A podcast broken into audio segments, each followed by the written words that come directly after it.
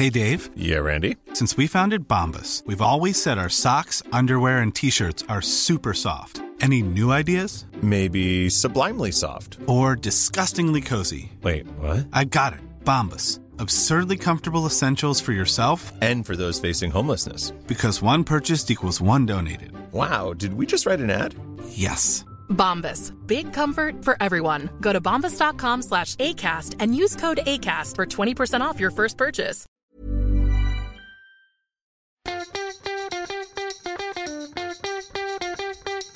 From Barangaroo Studios, the AusBiz COB is the key stuff you need to know about the day in business and finance.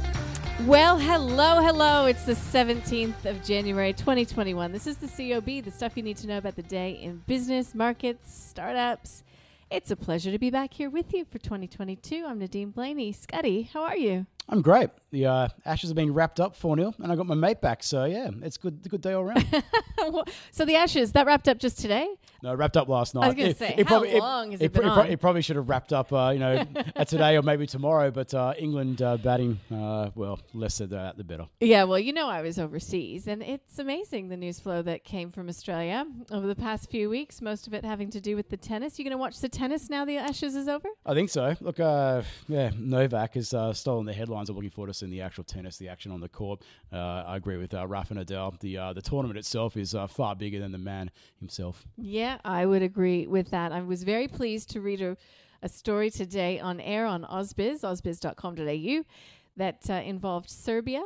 It was in relation to Rio Tinto, and I thought it's such a relief to say the word Serbia minus tennis and Yeah. Novak Djokovic. Maybe Rio Tinto. So reassessing whether it's going to be Yeah. doing its business in uh, in Serbia from now on. No, no, no. Uh, okay, listen. It was uh, actually Serbia, Serbians, some of them taking issue with uh, Rio getting its hands on some of its resources. Anyways, I digress. Look, Scotty, we had a chat off air. I think, I mean, I toned down my language. I did say a cracker of a day. It was, it was a solid start to this uh, trading week. When you consider, you know, we saw that flat lead in from the U.S. Uh, when you consider it's a holiday in the U.S., so we had to find our own way. Uh, how much of today's performance can you put down to China, GDP, and PBOC? Uh, I think not a lot of it's got to do with uh, the China data. I think a lot of it's got to do with what the Chinese authorities, when they announced uh, no, uh, shortly before that. And so they cut their uh, one year MLF rate, medium term lending facility. So for those who are not aware, uh, it's basically a, a funding tool used for the banks. So it basically went and lowered the cost to banks. And you'd expect that when the loan prime rate, which is the uh, the rate that all benchmark rates are set off in China, uh, comes around to be reset on the 20th of this month, so Thursday, will probably be reduced by 10 basis points as well. That was cut by five basis points uh, last month. So there is clearly an easing going underway to go and support Chinese economic growth. Yeah, I had a chat with Isaac Poole from Oreana. You remember him, don't you? And uh, he was talking about China, the need um, for authorities to to really continue with the economic growth model, and that's despite also pursuing a COVID, a zero COVID policy. So, in his view, that makes stimulus and more of it, particularly leading into the National Congress this year, as a very real prospect. Well, he got his prediction coming to fruition, I think, earlier than he had even expected today. So he's thinking that uh, Chinese shares are looking pretty good value right now, especially when you compare how they've performed to the S&P 500. Yeah, it had a bit of a dog of a year last year, and uh, there is, of course, pretty uh, well obvious and documented uh, risks that are involved with that nation as well. But if you're willing to go and tolerate that and the other volatility of the companies, it, certainly they look a lot cheaper than other major markets around the world. Look, that uh, interview is up online. He also talks about the U.S. Fed. Of course, the market is now pricing in more aggressive rate tightening coming from the U.S. Fed, which of course makes uh, the U.S. quarterly earnings season, well, not that it's more interesting than previously, but some of those high growth big tech names will be under a lot of pressure to really, uh, you know, will prove prove what they're worth in this market. Yeah, and whilst the economy has clearly improved as well, we cannot go past the fact that a lot of the, uh, the corporate earnings juice that we saw over the last uh, year or two as, was helped by that government stimulus payments that came through helping the household sector. And uh, how that starts to go and react now when that gets pulled back, which is taking place, Uh, it'll be really interesting to see how that goes and impacts earnings and what the uh, the outlook is in particular uh, moving forward. Are we going to have this boom like conditions that some commentators expect, or are we going to have a slowdown? Well, we're going to be hiking rates. Uh, the Fed is going to be doing its part to try and slow things down. Slow things down in terms of inflation. Just look at energy prices. Energy was one of the outperforming sectors here in Australia today, which I don't think I've mentioned. You know, the market at the end of it finished up by three tenths of a percent, seven thousand four hundred and seventeen for the S and P ASX 200. Energy, I mentioned, did really well. Uh, Whitehaven looking good. Coal prices, I mean, commodity markets in general have been really strong to start the year, but we have seen uh, coal prices surging as we have seen that ongoing curb in Indonesian exports. I'm looking forward tomorrow to speak with um, Todd Warren from Tribeca around some of the names in the commodity space. Uh, otherwise, outperformers today, well, consumer discretionary, Flight Centre up by close to 4%. Can I just just give a personal anecdote with Flight Centre? Uh, international travel, not that easy right now. Okay, I'll just put it out there. Uh, and actually, it, it, leads me to one of the interviews that are accessible via the show notes with Dermot Ryan from AMP Capital.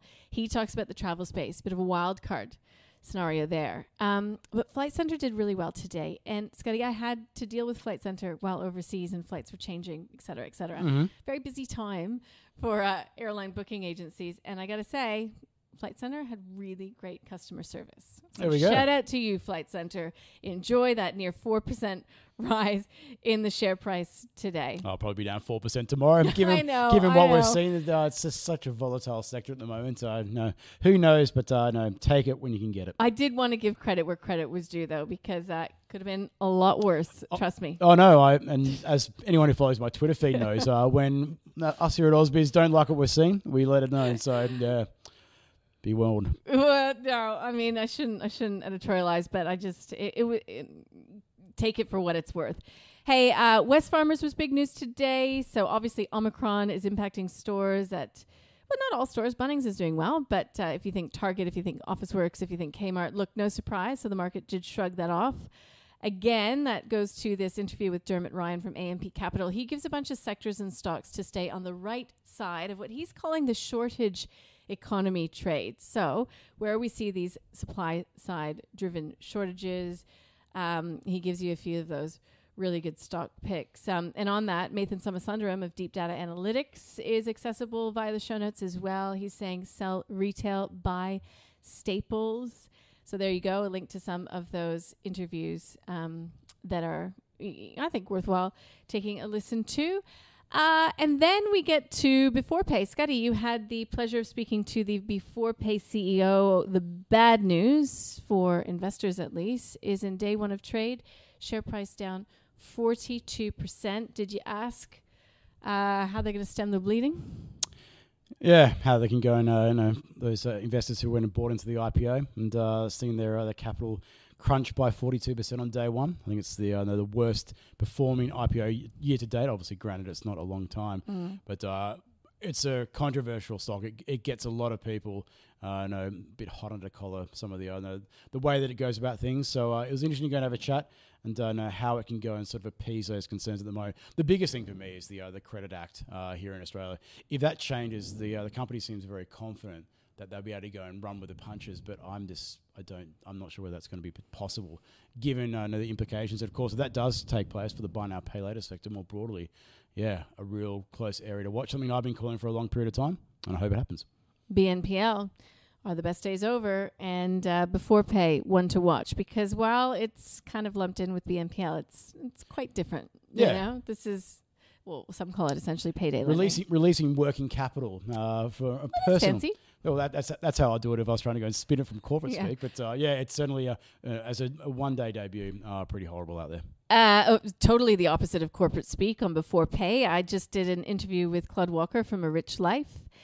Uh, you can check that out online or via the app. It should be up shortly. And uh, he gives some pretty candid thoughts about Beforepay and uh, potentially what investors should look for now. And he puts it into context against a couple of other recent IPOs that uh, he's been keeping his eye on. So I think it's worthwhile if you go over to the website or the app, and if you just type in the search Claude Walker or Beforepay, it will come up if it's not front and center already. Yeah, Claude's always a straight shooter. Always good to have. A Totally. All right. Um, guess who was back today? Except other, other than me. Blayney. No, other than me. Who? Koshi. Oh, yes, of course. Hey, Koshi was back for the call today. Good to see him. He picks Clinuvel Pharmaceuticals as the stock of the day. CUV is the ticker code. It finished enrollment for its stroke treatment study. Let's take a listen to what a couple of his faves, Gaurav Sodhi, mine as well, Nathan Somasundaram, had to say about Clinuvel. someone like Clinuvel is they've got multiple parties running. So there are different different solutions that they're working on, and all you need is one or two to come through, and you've made the jackpot. So in that context, I think it, it, it stacks up relatively well. But I think in the shorter term, macro takes over, so it might be weak in the shorter term. Um, and if you're a fan, I would say buy a bit at a time over the next three to four months. And I, I think it's worthwhile taking a punt on as a biotech. Clinuvel has a chemical compound, um, and it's used this single compound to launch a whole series of treatments for really rare and small scale diseases. And um, running the numbers through the potential revenue and uh, and profit on that treatment, it is a company maker if, if it pans out. And, and so far, the signs are actually quite good. Um, we've had a buy on it for, for about two years, actually, and, and I think that's with with the recent price um, correction. I think that remains the call now. And that is a thought on Clinuvel from Gaurav and from Nathan. If you'd like to listen to their entire thesis around that stock of the day, you'll have to search for the call on our website or the app. We hope you do. It's a great program and uh, kicking everything up a notch in 2022. That's all I can say for now, but uh, further details to come. All right, Scotty, what were you going to say? Nothing. Ah. I was, I'm, tr- I'm intrigued. You know. What were you saying in the in the view today? I was talking about uh, energy prices. Okay. But you missed your segue. But uh, yeah, it's going to be a triple top or is it going to be fresh highs for crude? Uh, it came within a whisker today. I'm Yep. talking cents, not dollars, cents from uh, hitting eight year highs. So, pretty pivotal moment here when it comes to the inflation debate. And also, know the impact when it starts you know, causing problems for demand out there at the consumer level in particular. These high energy prices, but certainly been up and about in the early parts of 2022.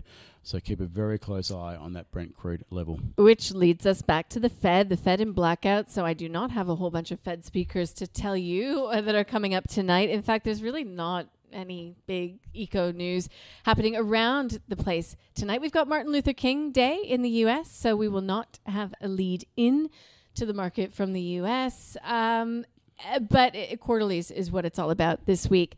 Tomorrow, here, I mentioned we'll be speaking with uh, Todd Warren from Tribeca. We've got Steve Johnson from Forager. You know, a lot of the guests, it's their first time in 2022. So a lot of the conversations revolve around what now, what next, where are you looking? And again, you know, roads leading back to this this rate hike scenario and what it will mean, what it will mean for you, what it will mean for your portfolio. Yeah, I'm really interested. I'm, I think I'll write about the Fed.